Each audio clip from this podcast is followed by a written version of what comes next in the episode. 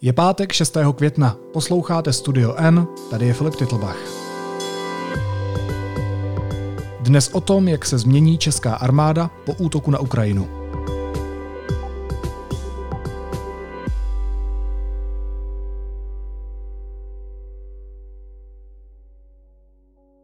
Válka na Ukrajině probudila i ty evropské politiky, kteří byli dosud k udržování armád skeptičtí. Ochota modernizovat ozbrojené síly ale může zase rychle opadnout. A týká se to i Česka, které v posledních týdnech avizovalo několik velkých projektů. Vojáci ale mají i přes sliby nové výzbroje dost důvodů k ostražitosti. Proč? O tom se budu bavit s reportérem Honzou Vernicrem, který u nás v redakci sleduje armádní témata. Honzo, vítej, ahoj. Ahoj Filipe, díky za pozvání.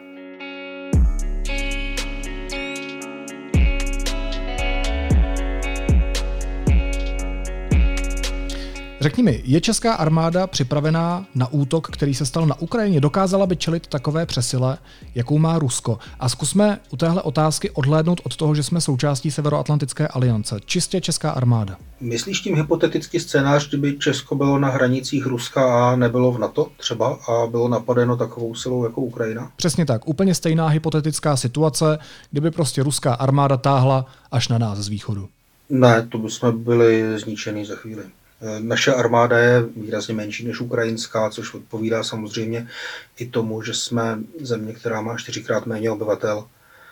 A třeba ukrajinské síly ozbrojené mají zhruba 200 tisíc vojáků, naše armáda má ke 30 tisícům teď a my tu armádu stavíme právě trochu jinak s ohledem na to členství v NATO, které je základem naší bezpečnosti, takže si můžeme dovolit tu armádu stavit čistě jako profesionální sbor poměrně malý eh, na naši velikost a určený k tomu, aby fungoval právě v rámci, řekněme, aliančního systému kolektivní bezpečnosti.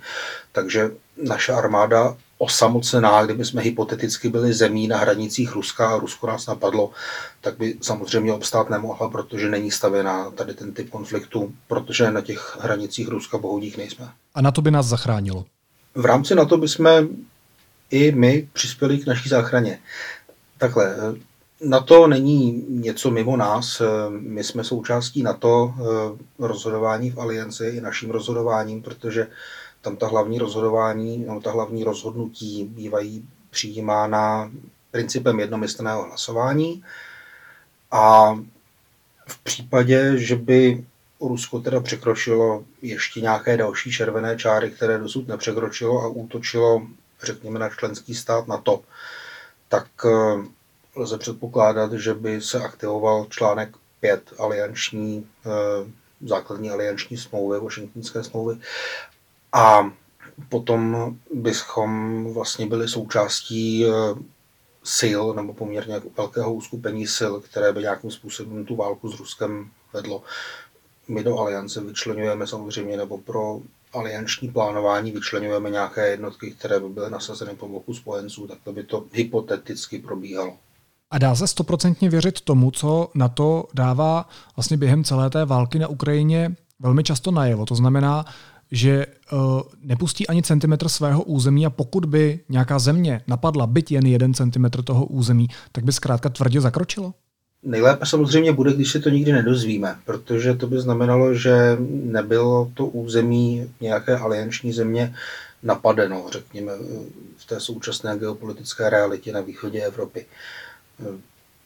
Nutno dodat, že na to vlastně za celou dobu existence, respektive území chráněná tím článkem 5, respektive kolektivní obranou NATO, nebyla žádným státem vojensky napadena eh, za celou dobu existence NATO, takže eh, tohle nebylo potřeba testovat. Pokud jde třeba o agresi na Falklandách eh, argentinskou, tak to už nespadalo do toho vymezení kolektivní obrany NATO teritoriálně, to bylo příliš na jihu. A pokud jde o 11.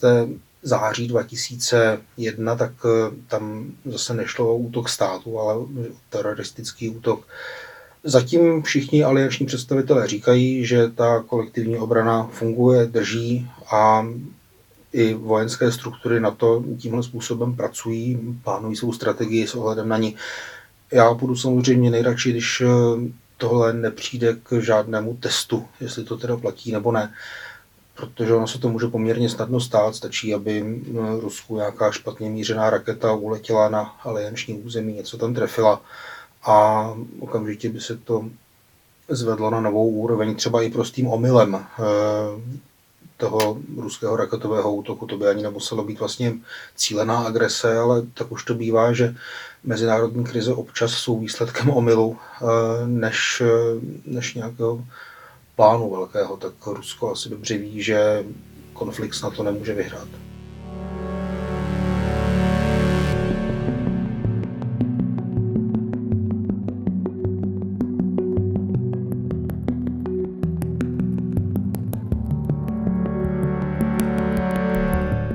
Pojďme k penězům, protože peníze jsou mimořádně důležité v téhle otázce. České vlády vydávaly do roku 2006 2% na obranu, eh, ale v rozpočtech na dalších 16 let, včetně toho letošního, přisoudili armádě průměrně 1,26% HDP na obranu ročně.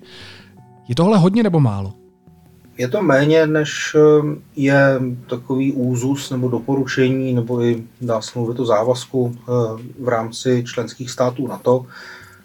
Členské státy na to říkají, že, nebo teda se přijímá obecně to pravidlo, že by měly vynakládat na obranu aspoň 2%, takže jednu padesátinu svého hrubého domácího produktu.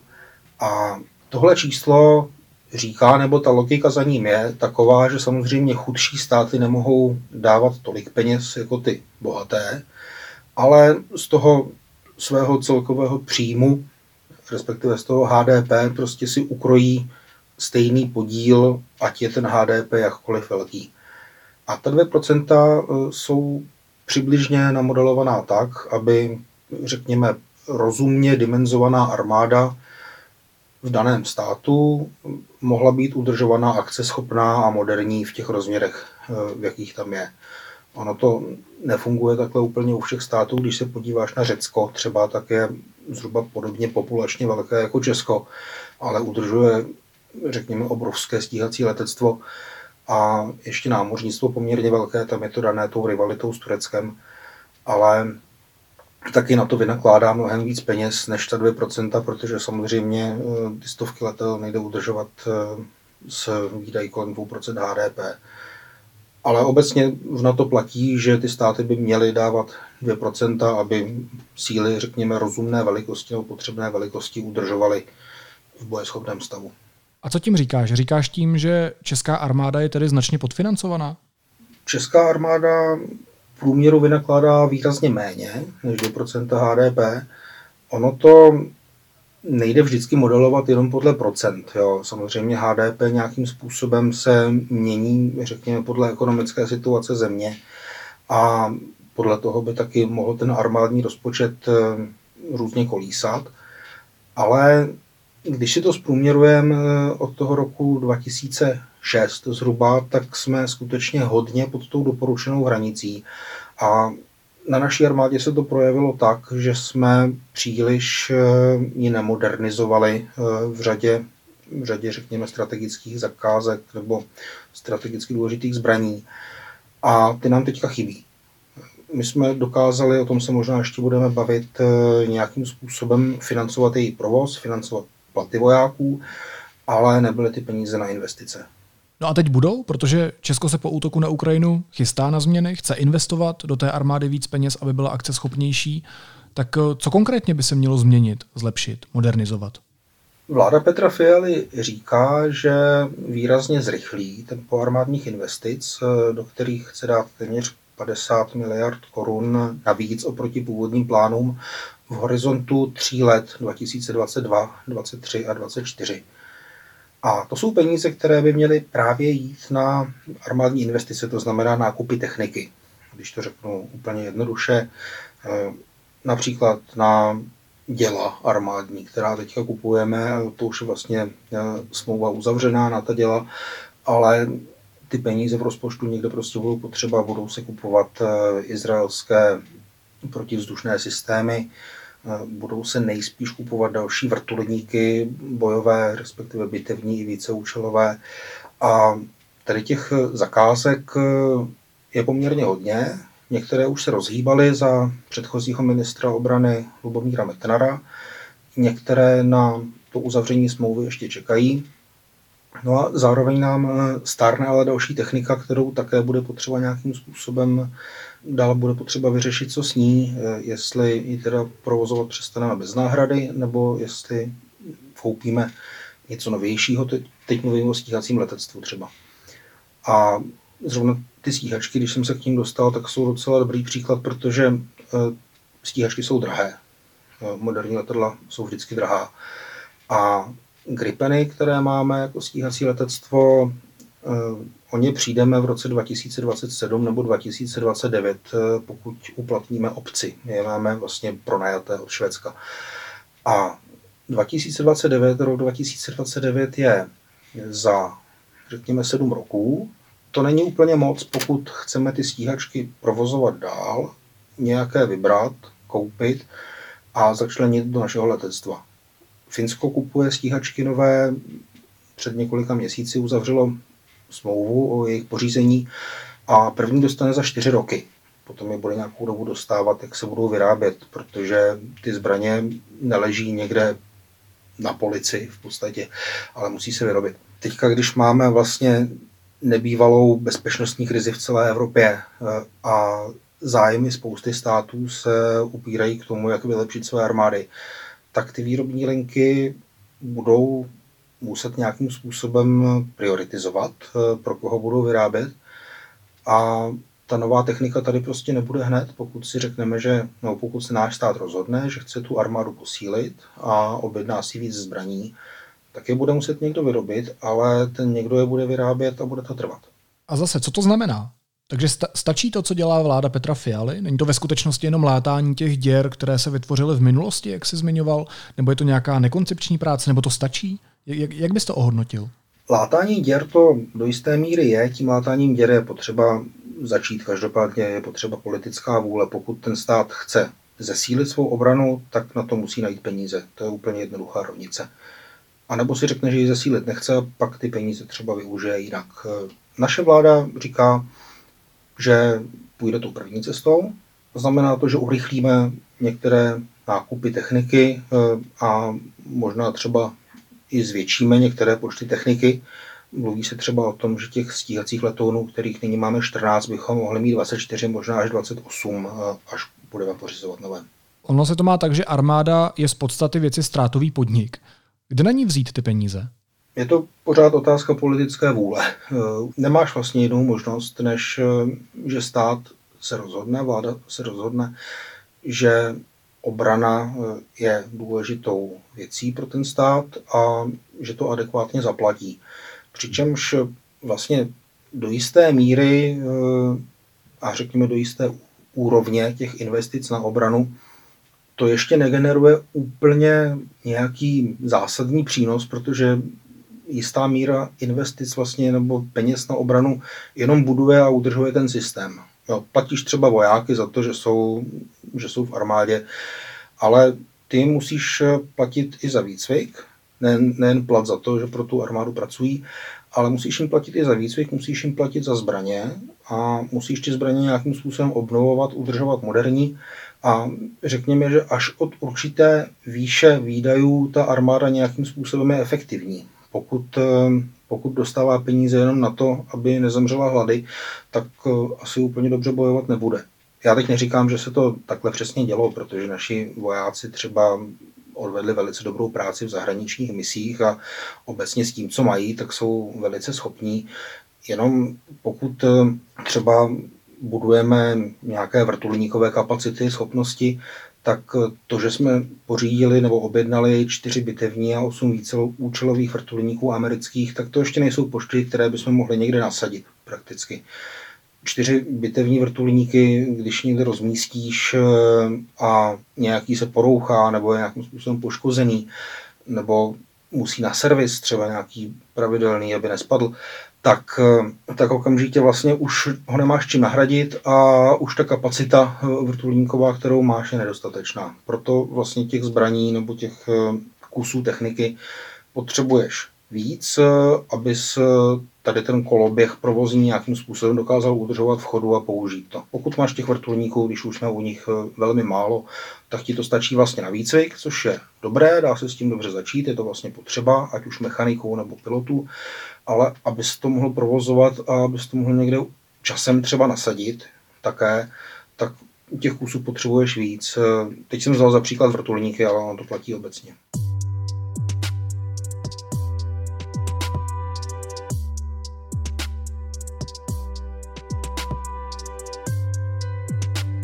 Ty ve svém textu, Honzo, píšeš, že členství Česka v Severoatlantické alianci podporuje 78% obyvatel a že nikdy v dějinách Česka to nebylo víc. Takže rozumím tomu tak, že teď je vlastně dobrá doba na to, aby politici vysvětlili občanům, že je potřeba dávat peníze na zbrojení, aniž by u toho ztratili politické body. A ty říkáš, že ta politická vůle tady je. Ale mě by zajímala jiná věc. Um, nejsou tohle jenom plané řeči, které jsou podmíněné tím, že na Ukrajině je válka a zase to ustane? A nebo je to tak, že to bereš vážně, bude to tak a armáda se na tyhle sliby může spolehnout? Já se vždycky snažím brát eh, výroky členů české vlády vážně. A tady to není jiné. Už jsme se bavili o tom, že vlastně my zažíváme situaci, kterou jsme nikdy nezažili. Tohle tady opravdu nebylo, že by byla válka v zemi, která je od našich hranic zhruba tak daleko jako Olomouc od Plzně třeba. Jo to je skutečně vzdálenost, řekněme, z toho východního cípu Česka na západní část Ukrajiny. Já si myslím, že tenhle impuls eh, nějaké probrání se, že ta bezpečnostní situace prostě není dobrá a nemůžeme se spolehnout, že svět bude klidným a mírumilovným místem, tak je společná pro všechny evropské státy na to, američané na to samozřejmě myslí už eh, delší dobu, respektive ti mají vojenské výdaje dlouhodobě vysoké a že se z toho vlastně pro české politiky, pokud by se z toho nějaká vláda chtěla v úvozovkách vydléct, tak to pro ně bude obtížnější tím, že by se v NATO Česko stalo ještě větším černým pasažérem, eh, než je dosud. Respektive my jsme asi šestí od konce, co se týče těch výdajů bráno jako poměr k HDP, což není úplně lichotivé. Na druhou stranu ty naše výdaje teďka rostou poměrně slušným tempem a uvidíme v dalších letech. Já doufám v to, že se vláda rozhodne, že tahle schopnost bohužel ještě je potřeba a že na to najde peníze, aby jsme tu obrany schopnost měli a dokázali k ní přispívat třeba i v rámci, nebo zejména v rámci NATO. Protože kdyby jsme v něm nebyli, tak pro nás ta obrana prostě bude mnohem dražší, budeme všechny schopnosti muset budovat sami. A nebo si řekneme, že na tu armádu rezignujeme, ale potom vlastně budeme v takovém riziku, že kdyby se někdy bezpečnostní prostředí v Evropě nějak zásadně proměnilo, tak najednou bychom mohli zjistit, že tu armádu nemáme. Obraná strategie České republiky říká, že, cituji, při ozbrojeném konfliktu takového rozsahu, kdy bude ohrožena svrchovanost a územní celistvost České republiky, budou nasazeny všechny síly a prostředky ozbrojených sil České republiky, včetně využití brané povinnosti, tedy mobilizace. Co by to znamenalo? To by znamenalo, že by všichni muži od, a já nevím, 16, 18 do 60 let, stejně jako na Ukrajině, museli narukovat? Úplně teoreticky by mohlo a prakticky patrně ne. Jednak eh, Ukrajina vlastně v té, řekněme, gigantické bitvě, kterou s Ruskem svádí, tak eh, potřebovala co nejvíc lidských zdrojů, celkem logicky, protože Ukrajina má proti Rusku asi třikrát nebo tři a půlkrát méně obyvatel a i méně početnou armádu. Takže právě proto oni eh, stanovili to pravidlo, že teda dospělí muži nebo 18 až 60 let je to pásmo, kdy muži nesmějí odejít ze země, protože mohou být potřeba pro armádu. U nás eh, to rozpětí je taky 18 až 60. Braná povinnost se vztahuje na všechny občany, eh, včetně žen.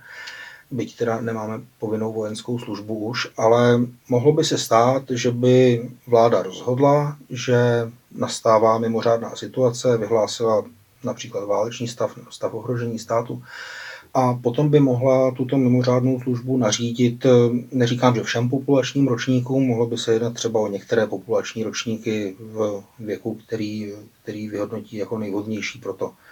Jestli ti odpovídám na otázku teďka teda. Odpovídáš mi na otázku a napadá mě rovnou ještě jedna. Jestli by to k něčemu bylo, když vlastně v populaci není tolik lidí, kteří by prošli službou ve vojsku? Ono to neznamená, že ti lidé na mimořádné službě by nutně museli vyrazit na frontu může se stát, že by nějakým způsobem působily, a pravděpodobně by se to stalo, nějakým způsobem by působily ve prospěch toho hypotetického válečného úsilí, třeba ve městech, v továrnách, v dopravě, v nějakých službách a tak dále. Jde o to mít hlavně ty lidi, kteří dokážou nějakým způsobem, když řeknu úplně jednoduše, přiložit ruku k dílu. My ostatní nemáme ani tolik zbraní na to, aby jsme všechny ozbrojili a poslali někam bojovat. Takhle se války nevedou. A ti lidé, když nemají výcvik, tak samozřejmě by ani nebyli přílišnou posilou. To je možná teďka trošku vidět eh, v tom způsobu, jakým Rusko používá ty odvedence ze separatistických takzvaných republik, kde teda vlastně už eh, bere každého v podstatě a používá je jako, dá se říct, živé štíty nebo takovou živou vlnu, která má nějakým způsobem vyčerpat Ukrajince, ale nejedná se o vojáky, kteří by něco, něco moc uměli z velké části. A předpokládám, že takhle my nikdy bojovat nebudeme, dokud teda udržíme na to akceschopné a bojeschopné. Mě napadlo, že já bych třeba mohl vojákům vařit, ale vzhledem k tomu, jak vařím, tak by mě spíš měli umístit k nepříteli. Ale vážně, na závěr, když to schrneme, tak jakou budoucnost má česká armáda? Eh, vzhledem k tomu, jak je na tom teď, jakým čelíme hrozbám, co slibují politici nakolik je reálné, že se to splní. Tak eh, co si z té situace, tak jak dneska stojí, mají občané téhle republiky odnést? Já si myslím, že ta válka mnoha lidem otevřela oči, že skutečně nežijeme ve světě, který by byl nějak zaručeně bezpečný a že bude potřeba eh, ty obrané výdaje ještě nějakou dobu vynakládat. Eh, bude to samozřejmě těžké, protože stát má spoustu výdajů, které potřebuje vynakládat už to jsou sociální výdaje, školství a, tak dále. A bude, bude to určitě problematické a asi nebudeme žít uh, úplně spokojené, šťastné životy v tom, že bychom si mohli kdykoliv dovolit cokoliv. To se, se možná asi nebude úplně dařit. Co se týče vlády, tak uh, si myslím, že obrané výdaje v Česku porostou.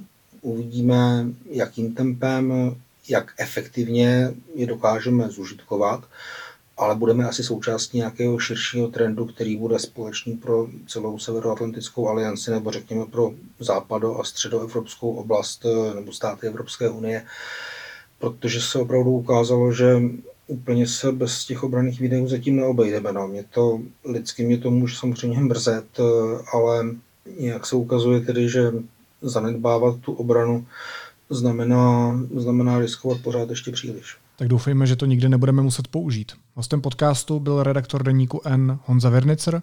Honzo, moc ti děkuju, měj se hezky pěkný víkend. Ahoj. Díky Filipe, ahoj. A teď jsou na řadě zprávy, které by vás dneska neměly minout. Premiér Petr Fiala se s německým kancléřem Olafem Scholzem shodli na obrané spolupráci obou zemí. Německo má Česku pomoci s nahrazením zbrojní techniky, kterou Praha poskytne Ukrajině. Podle Fialy se dohoda týká těžké techniky. Evropská komise navrhla pro Česko výjimku z embarga na ruskou ropu do poloviny roku 2024. Napsala to agentura Reuters. Maďarsko a Slovensko ji mají dostat do konce téhož roku. Ruský diktátor Putin se v telefonickém hovoru omluvil izraelskému premiéru Benetovi za výroky ministra zahraničí Lavrova, který minulý víkend prohlásil, že Hitler měl židovské předky. Výroky vyvolaly v Izraeli velkou kritiku. Potraviny meziročně podražily v průměru o 15% Ceny obědů ve většině škol se přitom v letošním školním roce nezvýšily vůbec, nebo jen o pár korun. Od září se to ale změní. Počítá s tím i ministerstvo školství, které může limity na ceny jídel navýšit. A předseda Českomoravské konfederace odborových svazů Josef Středula hodlá kandidovat na prezidenta. Podporu mu o víkendu vyjádřil prezident Zeman.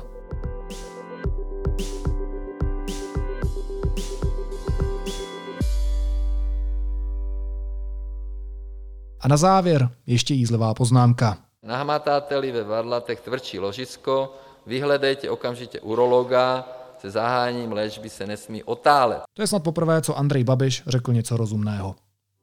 Naslyšenou v pondělí.